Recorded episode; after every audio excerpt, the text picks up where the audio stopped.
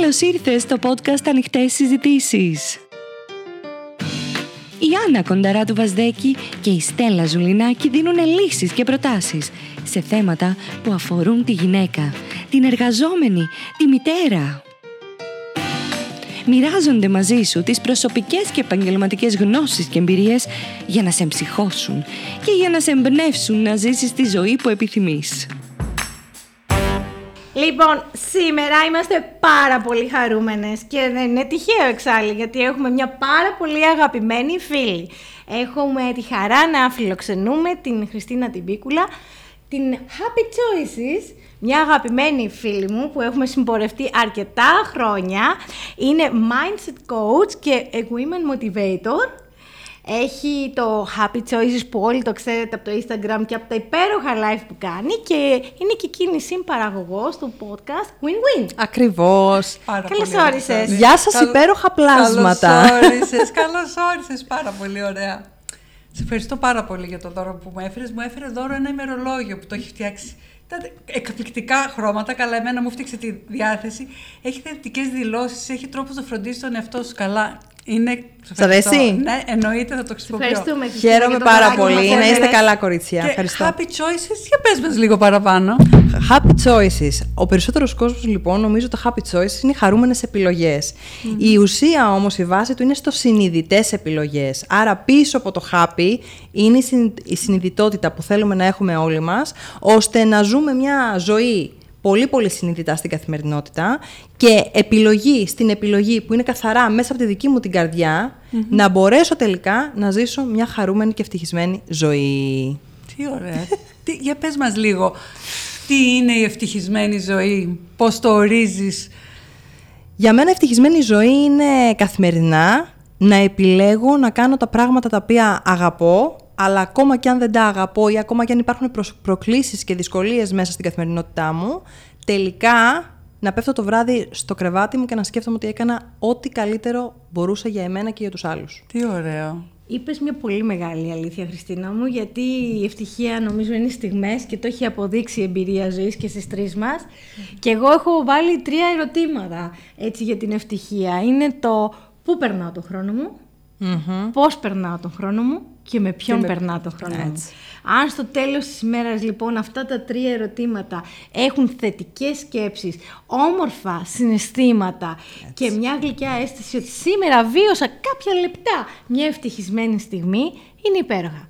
Βέβαια δεν είναι πάντα καθημερινά αυτό, αλλά μπορούμε να κάνουμε κάτι για να το πετυχαίνουμε πιο συχνά. Ακριβώς. Μπορούμε μέσα στην ημέρα μας να κάνουμε μικρά μικρά πραγματάκια τα οποία μας ευχαριστούν και τα οποία μας βοηθούν να έχουν κομμάτια της δικής μας προσωπικότητας, της δικής μας ευχαρίστησης, ε, να καλύπτουμε τις δικές μας ανάγκες, γιατί συμβαίνει πάρα πολύ συχνά και κυρίως με τις μαμάδες, το αντιμετωπίζω πάρα πολύ συχνά αυτό, στις ατομικές ή τις ομαδικές συνεδρίες, ότι καλύπτουν τις ανάγκες μονίμως των υπολείπων ανθρώπων, του συζύγου, της οικογένειας των παιδιών και αφήνουν ακάλυπτες τελείως τον εαυτό τους με αποτέλεσμα να ζουν πάρα πολύ δυσάρεστα στην καθημερινότητα, να είναι πάρα πολύ στεναχωρημένες και να καταλήγουν κάποια στιγμή στη ματαιότητα και στο ότι δεν έχω όρεξη τελικά να κάνω τίποτα. Νιώθω πάρα πολύ κουρασμένη και δεν έχω όρεξη να κάνω τίποτα.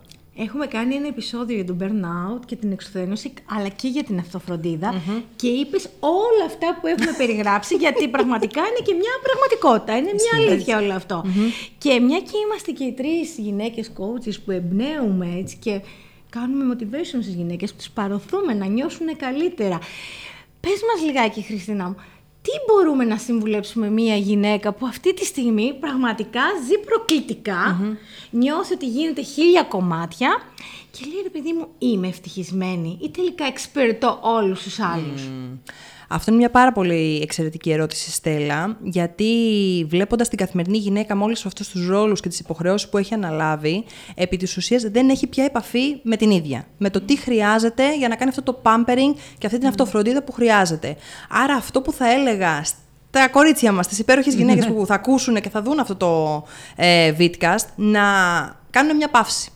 Να σταματήσουν ό,τι κάνουν και να πάρουν μια λευκή σελίδα και να πούν: Ωραία, τι θέλω να κάνω σήμερα, τι θέλω να κάνω το Σαββατοκύριακο, τι θέλω να κάνω τη Δευτέρα; Είναι μια πολύ μικρή, απλή, αλλά μαγική ερώτηση, την οποία την προσπερνάμε. Τι πραγματικά θέλω; Όταν λοιπόν εγώ αρχίσω και ακούω το θέλω μου και εντάξει, δεν το κάνω στην αρχή, αλλά το βλέπω ότι είναι εκεί. Το βλέπω ότι επαναλαμβάνεται, το ξαναβλέπω μετά από κάποιες μέρες.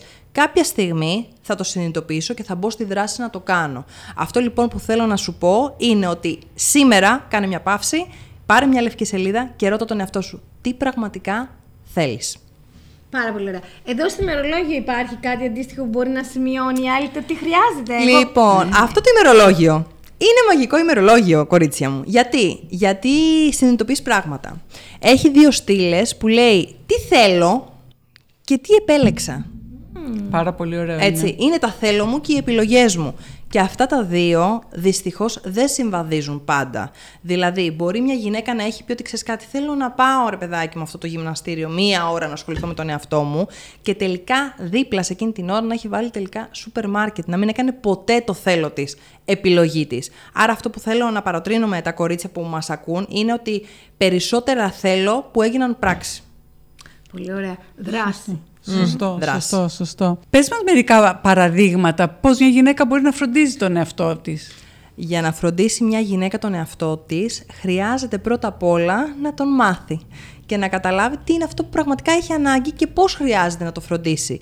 Δεν είναι για όλες τις γυναίκες το ίδιο το κομμάτι της αυτοφροντίδας. Δηλαδή, όλες οι γυναίκες δεν χρειάζονται να πάνε πέντε φορές την εβδομάδα γυμναστήριο, ούτε χρειάζονται όλες να βγουν για ποτά ή στα μπουζούκια, έτσι με τις φίλες τους. Η κάθε μία λοιπόν έχει, ξέρει μέσα βαθιά ε, τι είναι αυτό που χρειάζεται και απλά χρειάζεται να το ακούσει. Τώρα, το πιο, πιο βασικό, το πιο βασικό από όλα αυτά είναι να καθίσει να ακούσει τον εαυτό της και να ρωτήσει αυτό που είπαμε πριν, τι χρειάζομαι και να πάει αμέσως ή να το προγραμματίσει, να το δώσει απλόχερα στον εαυτό της. Ε, κομμάτι αυτοφροντίδας για μένα είναι η σιωπή είναι να καθίσει μια γυναίκα μακριά από όλους και από όλα, δηλαδή για 5 λεπτά, 10 λεπτά, 20 λεπτά, όσο μπορεί να διαθέσει χρονικά και να καθίσει μόνη της σε ένα δωμάτιο, να βάλει ένα κερί, να ανάψει ένα κερί, να βάλει την αγαπημένη της μουσική και να πάρει ένα απλό τετράδιο, ένα journal όπως λέμε για να ξεκινήσει το journaling και να αρχίσει να τοποθετεί τη σκέψη της στο χαρτί. Μέσα από αυτή τη διαδικασία θα δει πάρα πολλές φορές πόσα πράγματα τελικά χρειάζεται. Άρα δεν υπάρχουν ε, σύμβουλες, υπάρχουν σύμβουλες βασικά που, που μπορούμε να δώσουμε, όχι ως coaches, αλλά στο πλαίσιο της συμβουλευτικής. Ε, αλλά για μένα το πιο σημαντικό είναι η κάθε γυναίκα να καθίσει και να δει τι είναι αυτό που πραγματικά χρειάζεται και να το ενσωματώσει αυτό που χρειάζεται μέσα στην εβδομάδα. Υπάρχει κάτι το οποίο εγώ το ονομάζω emergency kit, το λέω πρώτη φορά ε, το οποίο το δίνω εγώ στα, στους ανθρώπους, αλλά κυρίως στα κορίτσια με τα οποία συνεργάζομαι. Είναι πέντε βασικά πράγματα που μπορούν να κάνουν μέσα στην ημέρα τους άμεσα, όταν νιώθουν στρεσαρισμένες ή όταν θέλουν να βιώσουν έτσι ένα πιο χαρούμενο συνέστημα.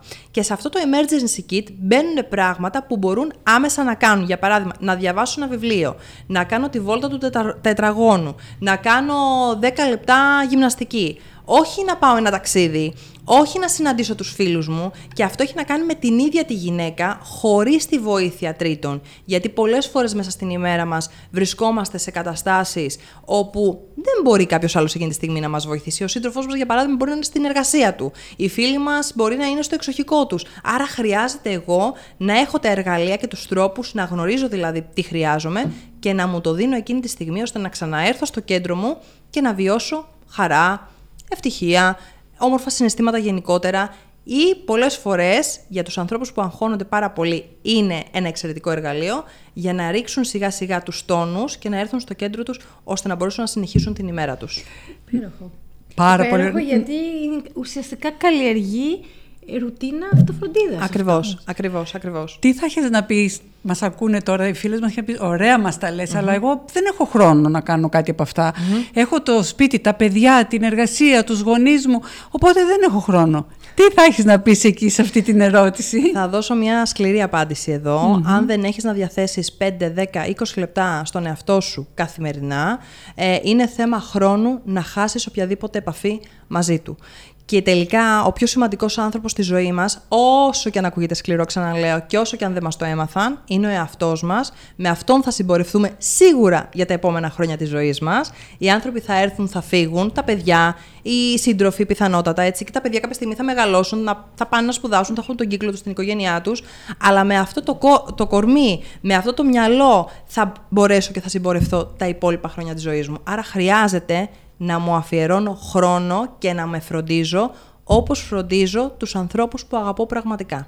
Να με αγαπάω δηλαδή. Να με αγαπάω, ακριβώς Στέλλα. Να με αγαπάω ουσιαστικά. Να με αγαπάω βαθιά. Όπως αγαπούμε τους άλλους ανθρώπους και τους φροντίζουμε και τελικά εμάς μας βάζουμε στο περιθώριο και είναι πολύ σημαντικό. Δεν μας το έχουν μάθει και θεωρούμε ότι να φροντίζουμε τον εαυτό μας ότι είναι εγωιστικό. Δεν είναι εγωιστικό. Είναι αναγκαίο. Και θα φέρω ένα παράδειγμα από μια νέα μαμά που είχα πρόσφατα μια συνεδρία μαζί της, η οποία κουβεντιάζαμε τα κομμάτια του παιδιού. Ε, στο κομμάτι της διαπαιδαγώγησης ήταν ε, το κοριτσάκι της. Και επειδή έκανε αυτή τη διαδικασία να μάθει να είναι μητέρα, αλλά και να εξελίξει ταυτόχρονα τον εαυτό της που ήθελε να χτίσει κάτι δικό της, ε, προσπάθησα να τη φέρω σε σύγκριση το μικρό παιδί που είχε στα χέρια της με το μικρό παιδί που έχει μέσα της. Και όταν έκανε αυτή την άσκηση και είδε πώς φρόντιζε το παιδί της και πώς τελικά μπορούσε ταυτόχρονα να φροντίζει τον εαυτό της, ήταν κάτι μαγικό, ήταν κάτι όπως μου είπε η ίδια, ε, σαν να έκανε ένα γενικότερο restart, είδε τελείως διαφορετικά τα πράγματα και τελικά την βοήθησε και να είναι καλή μαμά, αλλά να είναι και μια ευτυχισμένη μαμά. Πολύ απελευθερωτικό ακούγεται και να σου πω είναι και η μεγαλύτερη παγίδα. Γιατί όταν γίνεσαι μητέρα, κάποια στιγμή για αρκετούς μήνες, μη σου πω και χρόνια, ξεχνάς όλους τους άλλους ρόλους σου. Απορροφάσαι τόσο Και επειδή ξέρεις, έχει χαλάσει και το σώμα σου, έχεις παχύνει, έχεις δει κάποιες αλλαγές, λες είμαι εγώ αυτή, αρχίζεις να απορροφάς από το ρόλο της μητρότητας και της μητέρας και ξεχνάς όλα τα άλλα. Και θέλω να σε ρωτήσω, Χριστίνα, επειδή ξέρω ότι έχεις ασχοληθεί, πολλές φορές μια γυναίκα βλέπει την εικόνα της και δεν της αρέσει. Είτε γιατί πάχινε, γιατί έκανε ένα παιδί, είτε γιατί έκανε λίγο κυταρίτιδα, είτε γιατί έκανε λίγο χαλάρωση, είτε γιατί είναι στη κλιμακτήριο και υπάρχουν κάποιε Υπάρχουν τα πρότυπα τα οποία είναι τα τέλεια έκανε σώματα. Έκανε ρητίδε. Βλέπεις τώρα πλέον ε, έχουμε ενοχοποιήσει τη ρητίδα, να έχεις μια ρητίδα και νιώθεις Και το να μεγαλώνουμε. Το... Ναι τι μπορεί να κάνει μια γυναίκα να αρχίσει να αγαπάει αυτό που πραγματικά είναι; Ε, θα έλεγα να κοιτάζετε πιο συχνά στον καθρέφτη και να mm. συνηθίσει αυτό που βλέπει στον καθρέφτη, να μην ενεχοποιήσει τον καθρέφτη. Ξέρεις, σε κάποιες ασκήσεις που κάνουμε, το ξέρετε κι εσείς πάρα πολύ από, τα, από τα, το δικό σας το επάγγελμα και τις δικές σας συνεδρίες, υπάρχουν πάρα πολλές ασκήσεις που χρησιμοποιούμε τον καθρέφτη. Ο καθρέφτης λοιπόν είναι ένα θεραπευτικό για μένα εργαλείο, να αρχίσω να βλέπω τον εαυτό μου σαν εξωτερικός παρατηρητής και να αρχίσω να βλέπω και να βλέπω τα καλά κομμάτια. Εγώ όταν βλέπω προσωπικά ένα σώμα μιας γυναίκας, πραγματικά όπως και αν είναι, το θαυμάζω περιόριστα, γιατί μπορεί να κάνω κάποιες εικόνες εγώ με το μυαλό μου και να σκέφτομαι τι μπορεί να έχει περάσει αυτή η γυναίκα ή αν έχει φέρει ζωή. Μιλούσα με την κολλητή μου της προάλλου στο τηλέφωνο, η οποία είναι, έχει γίνει πρόσφατα μανούλα κάποιους μήνες και κουβεντιάζαμε αυτό το κομμάτι και της λέω, ξέρεις κάτι, πρώτον σε θαυμάζω απεριόριστα, γιατί έχεις κυοφορήσει και έχεις φέρει ε, στη, στον κόσμο ένα υπέροχο πλάσμα. Οπότε αυτό και μόνο του είναι μια διαδικασία που περνάει το σώμα. Δεν, δεν είναι κάτι μεμπτό, δεν είναι κάτι το οποίο εμείς δεν κάνουμε καλά, είναι μέρος της διαδικασίας. Και καλό θα είναι να μας αγαπάμε, αυτό που λέω από μέσα προς τα εξω και να μην βάζουμε ταμπέλες στον εαυτό μας, ε, οι οποίες δεν μας εξυπηρετούν. Δηλαδή να μας βλέπουμε σαν όλων, και να μας αγαπάμε ολοκληρωτικά. Όχι να μας αγαπάμε τέλεια τώρα που αδυνάτησα, θα μου κάνω αυτό, ακούω πάρα πολύ συχνά, θα τα ακούτε κι εσείς, ότι όταν αδυνατήσω θα κάνω εκείνο, θα πάρω εκείνο το ωραίο φόρεμα, θα πάω εκείνο το ταξίδι ή θα απολαύσω εκείνο το φαγητό. Όχι, ο σκοπός ο δικός μου τουλάχιστον είναι να βοηθάω τις γυναίκες και τους ανθρώπους, αλλά κυρίως τις γυναίκες, γιατί τις αγαπώ λίγο περισσότερο, να βρουν τη δική τους υπόσταση, να σταθούν όπως τους αξίζει σε αυτόν τον κόσμο και να απολαμβάνουν το δώρο της ζωής στην καθημερινότητά τους. Άρα, ο καθρέφτης είναι φίλος μας, μας κοιτάμε βαθιά και ουσιαστικά. Φυσικά αυτό δεν σημαίνει ότι αν επιθυμώ να βελτιώσω κάποια κομμάτια στο σώμα μου, ότι δεν θα το κάνω, ότι δεν θα μπω στη δράση και θα πω δεν με πειράζει ή θα, ή θα διαφορήσω. Όχι, αλλά με αγαπώ και τώρα και θα με αγαπώ και όταν απελευθερώσω βάρος ή θα με αγαπώ και όταν θα αποκτήσω περισσότερες ρητίδες. Γιατί ξέρετε κάτι, Υπάρχουν άνθρωποι οι οποίοι μπορεί να αποκτήσουν τα κιλά γιατί αρρώστησαν. Μπορεί κάποιες γυναίκες να χάσουν τα μαλλιά τους γιατί μπήκαν σε διαδικασία χημειοθεραπείας. Αυτό τι σημαίνει, ότι επειδή θα συμβούν κάποια γεγονότα στη ζωή μου, εγώ θα πάψω να με αγαπώ; Όχι, σε καμία περίπτωση. Πάρα πολύ ωραία αυτά που λες και θα σας πω κάτι πολύ γλυκό που είχε πει ένας φίλος μας πριν μερικά χρόνια. Ε, μια φίλη μας είχε γεννήσει πρόσφατα το δεύτερό της παιδί μετά από μερικούς μήνες και η κοιλιά της τέλος πάντων δεν είναι όπως Και μια μέρα πάει ο άντρας της δίπλα, πάει στο χέρι του στην κοιλιά και λέει πόσο την αγαπώ αυτή την κοιλιά που μου χάρισε τα δύο παιδιά μου. Ήταν τόσο ωραίο και γλυκό, διότι είναι τι να κάνουμε, η κοιλιά της δεν ήταν όπως πριν. Αλλά την αγαπούσε διότι πραγματικά από αυτή την κοιλιά βγήκαν τα υπέροχα πλάσματα. Νομίζω ότι μπαίνουμε σε αυτή την παγίδα, ξέρεις, με τα κινητά, με τα ναι. φίλτρα. Αυτά με μου τα, πρότυπα. Ναι. Δηλαδή, ξέρεις, όταν βγάζεις μια selfie και την περνάς και ένα φιλτράκι το οποίο σε κάνει πιο smooth, πιο απαλή, πιο φωτεινή, πιο όμορφη, και μετά λες, Αχ, γιατί να μην ήμουν έτσι, ή αρχίζεις και πείθεις στον εαυτό σου, επειδή βγάζεις συνέχεια τέτοιες, mm-hmm. τέτοια post, ότι έτσι είσαι και κάποια στιγμή πάρεις ένα σχόλιο. Α, εδώ δεν είσαι καλή, δεν βγήκες καλή. Πραγματικά ε, αρχίζεις και σοκάρεσαι. Καμιά φορά, ε, εμείς τώρα εδώ που σηκώνουμε ξέρεις, στα vidcast, έχω, μου είχε εντυπωσιάσει. Μου παίρνω σχόλια, ας πούμε, στο facebook, στο message. Α, σε αυτό το βίντεο ήσουν ωραία. Εκεί ήσουν κουρασμένοι. Α, εκεί έχεις ρητίδες. Και λέω ρε παιδιά, μην εστιάζετε σε αυτό. Mm. Εστιάστε mm-hmm. σε αυτό το added value, σε αυτή την προστιθέμενη αξία που mm. με την Άννα εδώ πέρα και με τους καλεσμένους μας προσπαθούμε mm. να δώσουμε. Δεν ήρθαμε εδώ ούτε για μοντέλα, ούτε για παρουσιάστριες. Mm. Είμαστε coaches, είμαστε άνθρωποι με εμπειρία ζωής και μοιραζόμαστε αλήθειες που εμείς, Χριστίνα μου, τις μάθαμε με πολύ σκληρό τρόπο. Ισχύει. Έτσι, γιατί έχουμε και μια εμπειρία ζωής και έχουμε περάσει την κριτική. Και η κριτική νομίζω αυτή τη στιγμή είναι ένα κομμάτι που καταδυναστεύει έτσι τη ζωή μας. Ισχύει. Έχεις απόλυτο δίκιο και οι δύο έχετε πολύ δίκιο σε αυτά που λέτε. Νομίζω ότι όμως είμαστε σε ένα καλό επίπεδο για να, για να εξελιχθούμε ακόμα περισσότερο, γιατί γίνεται πάρα πολύ αγώνας και για το body shaming. Ναι. Ε, γίνονται δηλαδή πράγματα πάνω σε αυτό, οπότε θεωρώ ότι είμαστε σε μια κατάσταση εξέλιξης, οπότε είναι πάρα πολύ θετικό αυτό. Από εκεί και πέρα χρειάζεται όλες εμείς και όλοι εμείς που είμαστε σε αυτό το χώρο να ενισχύσουμε κυρίως τα παιδιά. Θα ήθελα λοιπόν την προσοχή στους γονείς, στις μαμάδες και στους μπαμπάδες. Βλέπω για παράδειγμα τα κοριτσάκια. Τι όμορφο που είσαι εσύ. Ξεκινάμε. Τι δυνατός που είσαι εσύ, λέμε στα αγοράκια, έτσι. Οπότε αυτό γίνεται και το 2023. Στερεότυπα, στερεότυπα και χτίζουν κατευθείαν στερεότυπα και ταμπέλες. Οπότε, αν ένας άνθρωπος έχει μεγαλώσει κατά αυτόν τον τρόπο και θεωρεί ότι έβαλα ένα φόρεμα πρέπει να είμαι όμορφη, αυτομάτως χάνεται η ουσία. Και όχι βέβαια να φτάσουμε στο άλλο άκρο, να λέμε ότι η ομορφιά να την. Ε, πώς να το πω, να, να την μειώνουμε. Δεν θέλουμε να μειώσουμε την ομορφιά, αλλά θέλουμε να ενισχύσουμε την αξία την εσωτερική των ανθρώπων για να μην βάζουν ταμπέλες και να μην ε, δυσκολεύονται στην καθημερινότητά τους. Αυτό για μένα είναι το πιο σημαντικό κομμάτι. Άρα μπορούμε να κυνηγήσουμε την ευτυχία έτσι για να κλείσουμε.